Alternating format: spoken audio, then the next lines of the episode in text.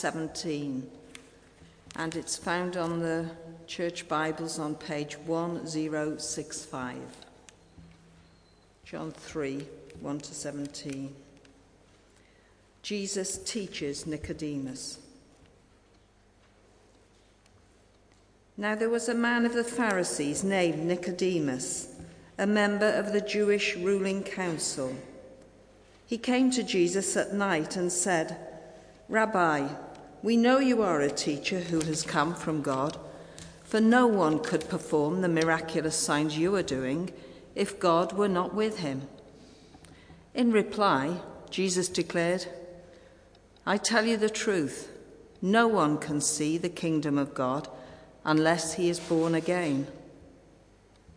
How can a man be born when he is old? Nicodemus asked. Surely he cannot enter a second time into his mother's womb to be born. Jesus answered, I tell you the truth, no one can enter the kingdom of God unless he is born of water and the Spirit. Flesh gives birth to flesh but the Spirit gives birth to spirit. You should not be surprised at my saying, You must be born again. The wind blows wherever it pleases. You hear its sound, but you cannot tell where it comes from or where it is going. So it is with everyone born of the Spirit. How can this be? Nicodemus asked. You are Israel's teacher, said Jesus. And do you not understand these things? I tell you the truth. We speak of what we know, and we testify to what we have seen. But still, you people do not accept our testimony. I have spoken to you of earthly things, and you do not believe. How then will you believe if I speak of heavenly things? No one has ever gone into heaven except the one who came from heaven, the Son of Man.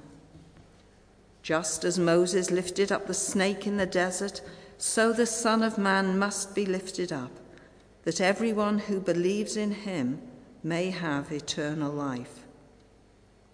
For God so loved the world that he gave his one and only Son that whoever believes in him shall not perish, but have eternal life.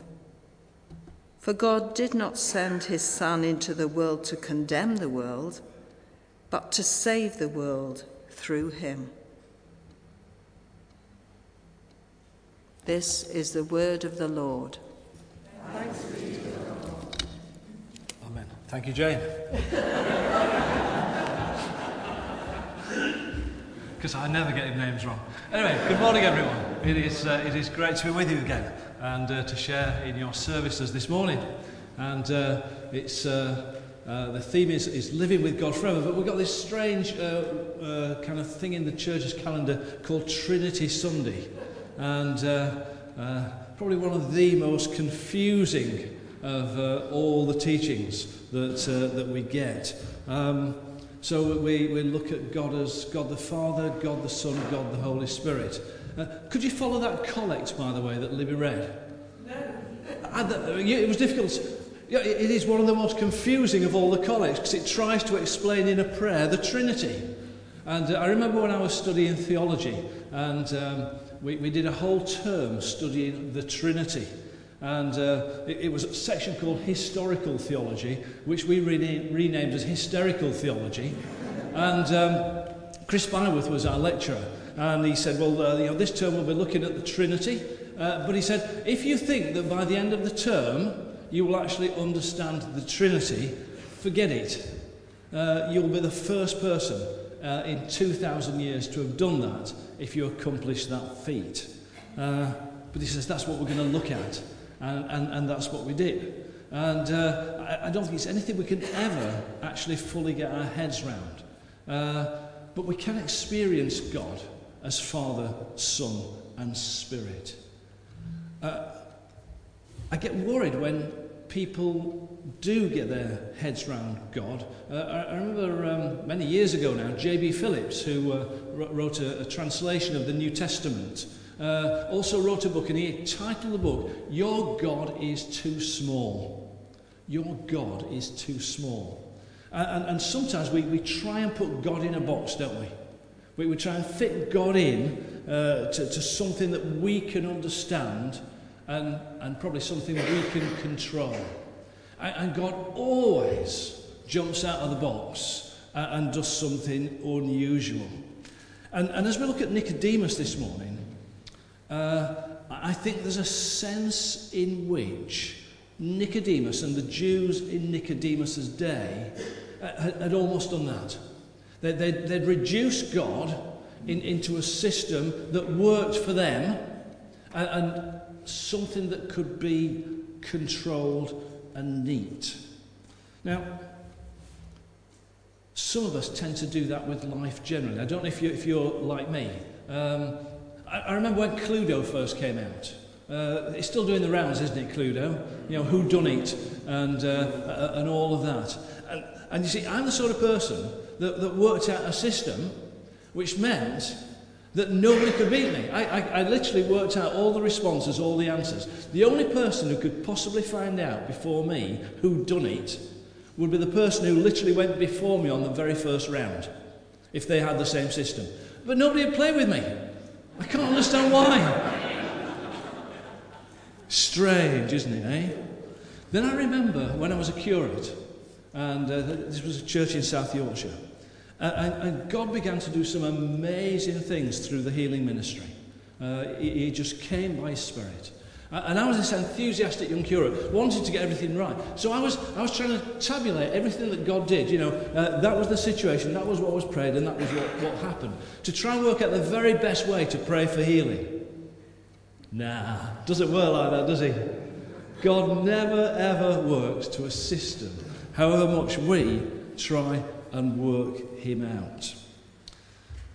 But I think it's a general human tendency to put God in a box. If you're familiar with the, the, the, the letter of Paul to the Galatians, in, in chapter 3, he rounds on them and says, You foolish Galatians, who has bewitched you? Now, very, very strong language from Paul. That's a quite polite translation, I think, actually. You, you foolish Galatians. Who, who's misled you? You started off with the Spirit and you've slipped into the law and legalism. I think the challenge of us looking at Nicodemus this morning, the challenge for me as well, is that we in our Christian lives can so easily slip away from the Spirit into legalism and control. Now, Nicodemus himself, um, important person, VIP. Uh, he was a Pharisee, so he was an expert in the law, and, uh, and, we, and we read that he was part of the Jewish ruling council. So, so not only was he an expert in the law, he was one of the leading experts in the law. He really was one of the top people. And, and the Pharisees were good and godly men. But but, and this is the but, they tied God up into their system. And it was all based on the commandments. We're all very familiar with the Ten Commandments, aren't we? Yeah? Oh, yes, absolutely. Well, that wasn't enough.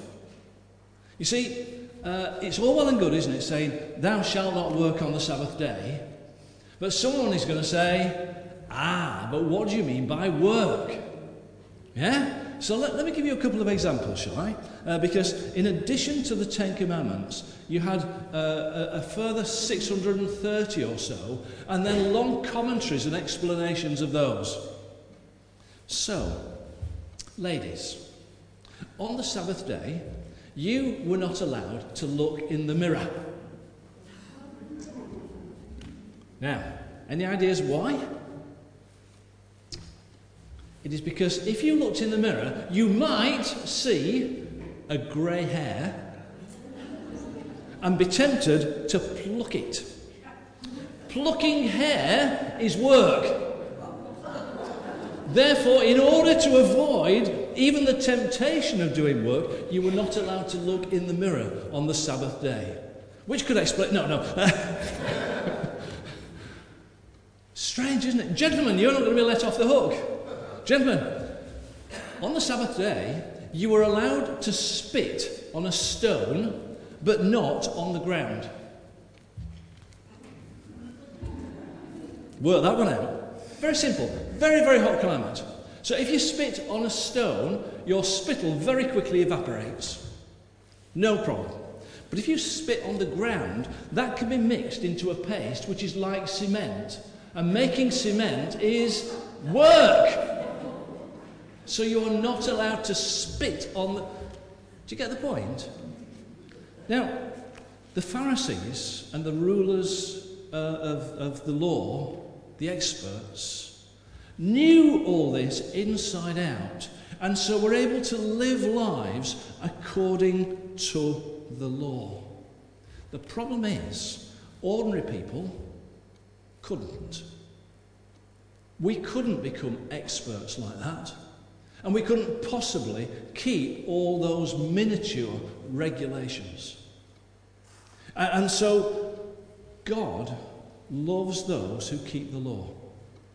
I will be your God and you will be my people if you keep my commandments. And so, for the in crowd, it worked, but for everybody else, it didn't. Now, obviously, I'm, I'm summarising, I'm parodying a little bit to get the point across, but, but that, that, that's the general feel and drift. And of course, non Jews, Gentiles, didn't have the law at all, so they were completely beyond the pale and, and weren't even almost human beings. Gentile dogs, often referred to.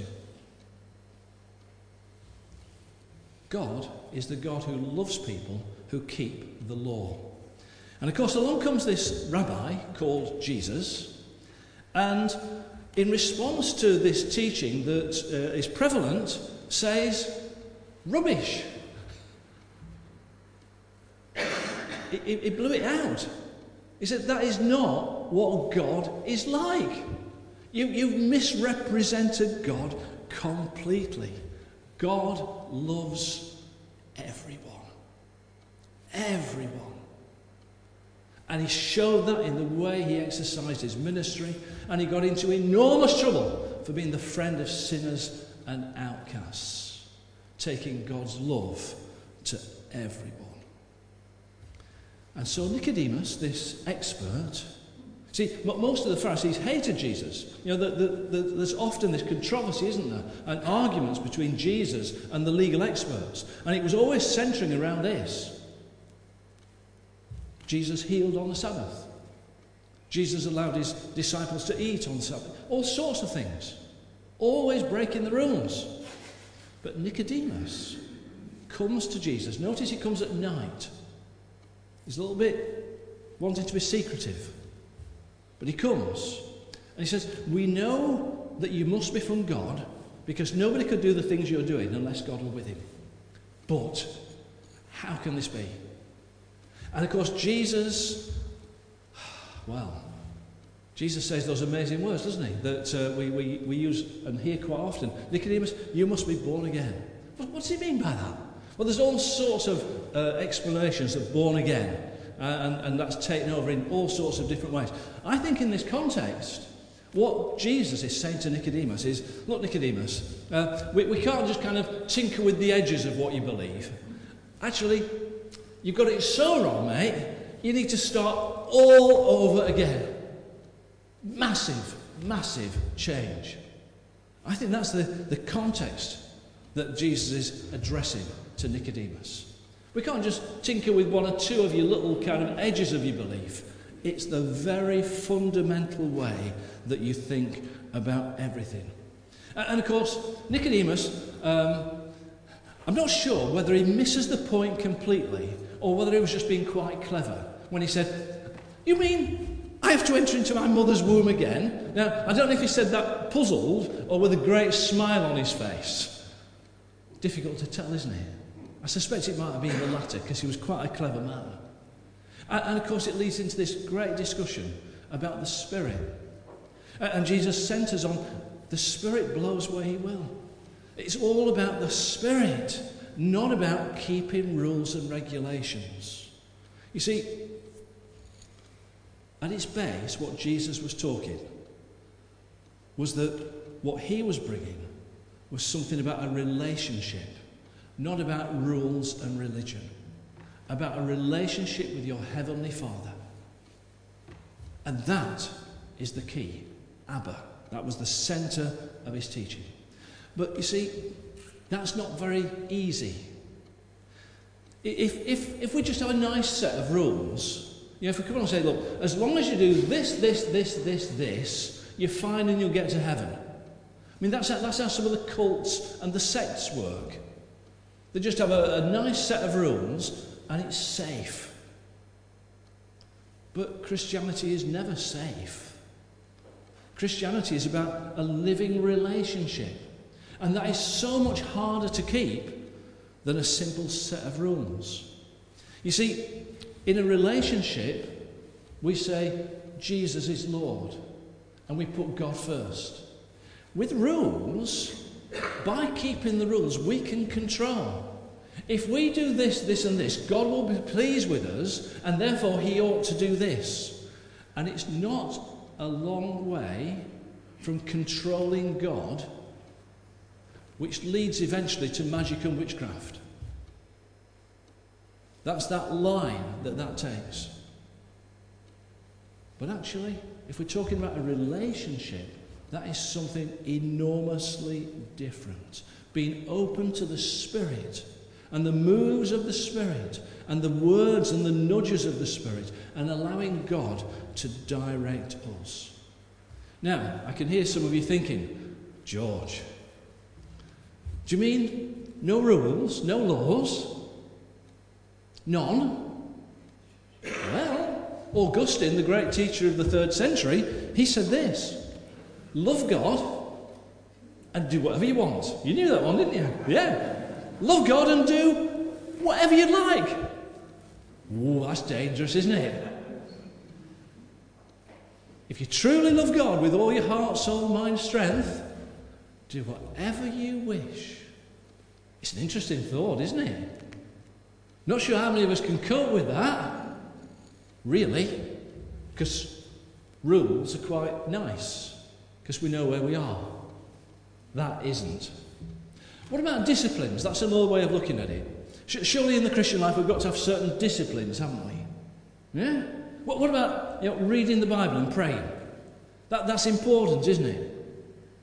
Well, yes, it is. But reading the Bible and praying doesn't make us a good Christian, does it? They are not ends in themselves. If we read the Bible all the way through every year or even every week, that does nothing unless we listen to what the Spirit is saying as we read the Bible. Reading the Bible and praying are a way of allowing the Spirit to speak to us and that relationship with God, Father, Son, and Spirit to grow and develop themselves, they achieve nothing at all. Let me give you an example from uh, something that I do. Uh, I, I, love uh, photography, right? And uh, uh, the problem is, I, I, don't get around to taking enough photos. Uh, yeah, I, I forget. Forget to take my camera with me, all sorts of things. So I've joined this project 365. And, uh, and what it means is that uh, we, we say, right, we're going to take a fo- at least one, fo- one decent photo every day. Um, that, that, that's what I took.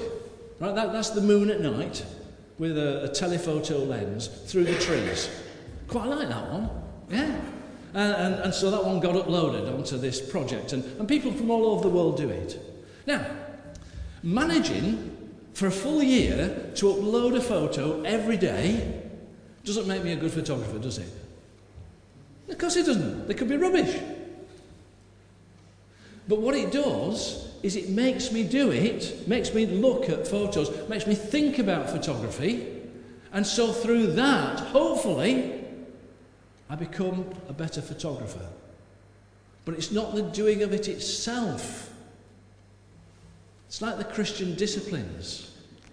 If they become legalistic, We think that they achieve something, they don't. It's only the relationship that is important. Now, let me now approach it from a different angle because uh, the passage contains one very, very famous and interesting verse, doesn't it? Yeah? You picked it up, didn't you? Yeah, of course you did. John 3:16. Now, let, let me put it like this. Uh, you see, I think that it's very easy for us, if we're not careful, to slip into this legalism.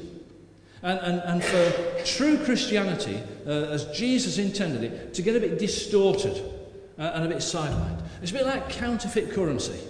So, uh, yeah, when, when people produce counterfeit uh, notes, the experts who have to spot them, do you, know, do you know how they train them to spot them? What they never ever do is show them the counterfeit.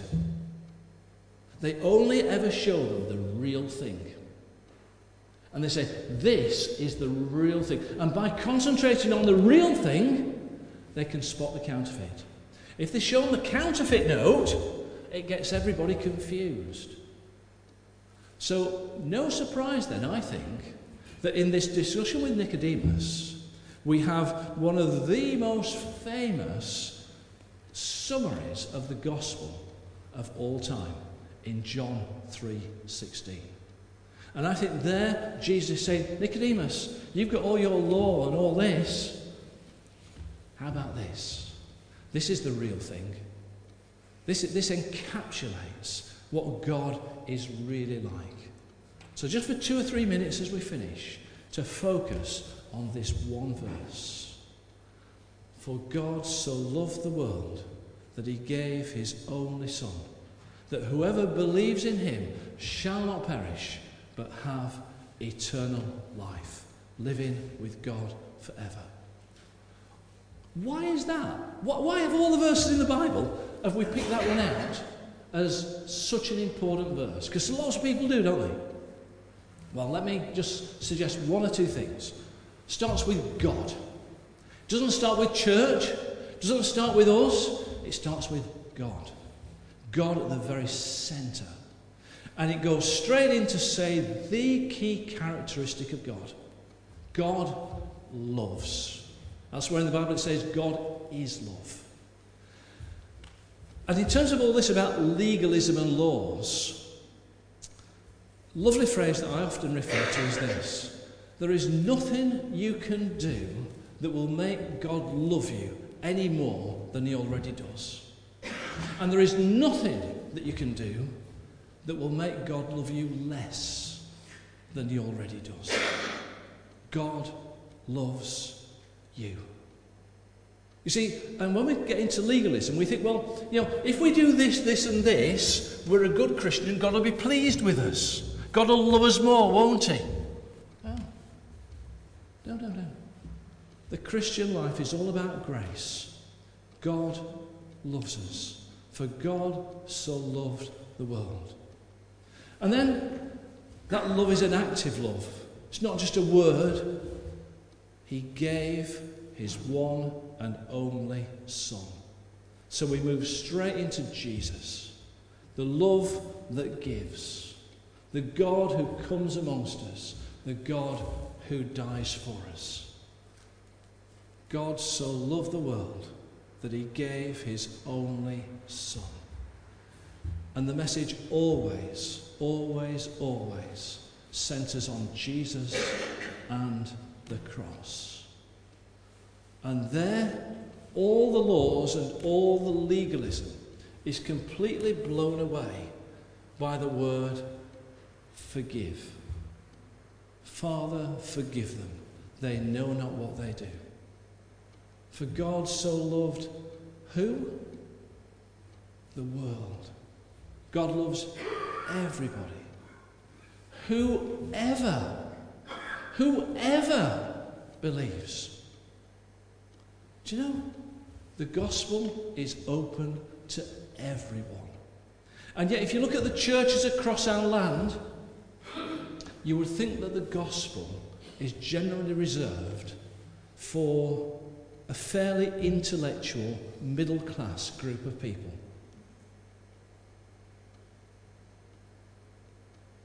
I wonder what Jesus would say strikes me that whenever there's a great move of God, the gospel goes to ordinary people. Whenever that dies down, it sticks with the nice people who've got it neatly, a bit like the Pharisees. Yeah. It's a challenge, isn't it? It's a challenge always. You see, God so loved the world that whoever, nobody is beyond the grace of God. And we as the church have to reflect that whoever more and more and rise to the challenge of what that means in terms of the way we do church. And I can say that to, to, to you in the church because I know uh, that that's very much part of your DNA, isn't it? Looking at different ways of being church and making church available at different times in different ways, different styles. Oh, yes. But it's very easy to retreat back into our Sunday legalism if we're not careful. Nothing wrong with Sunday, don't, don't get me wrong there. Even the more traditional one, I love that phrase. When I was in Blackpool, I had a more traditional one. It was great, that was my favourite service. But let's not think that this is the only way. For God so loved everyone that whoever believes, and it always, always invites a response. Jesus, wherever he was, whoever he spoke to, evoked a response. Wasn't always a positive one. Some walked away downcast. But there's always the invitation whoever believes. That active trusting in Jesus shall not perish, but have eternal life. And we as Christians have a hope that is different. You know that John 3:16 encapsulates hope. That's what it says on that one, the numbers of hope. And we live in a world where many people have no hope. Or the only hope they have is while they're rich and healthy. And it doesn't last beyond if they lose their money and lose their health. And they avoid death like the plague. But we have a hope that is far beyond all of that. Well, that's John 3:16 in 2 to 3 minutes. But what it asks is this. Is that our faith? Have we, without realizing it, lapsed a little bit into legalism?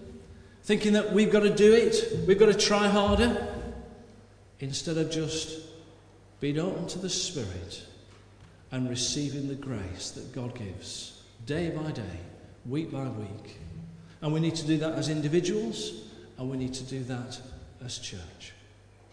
So, our invitation today, as we continue to worship, and as we come and receive bread and wine and be renewed afresh and reminded afresh of God's grace, is to ourselves respond and receive afresh the Holy Spirit so that we walk in the Spirit, not in the law.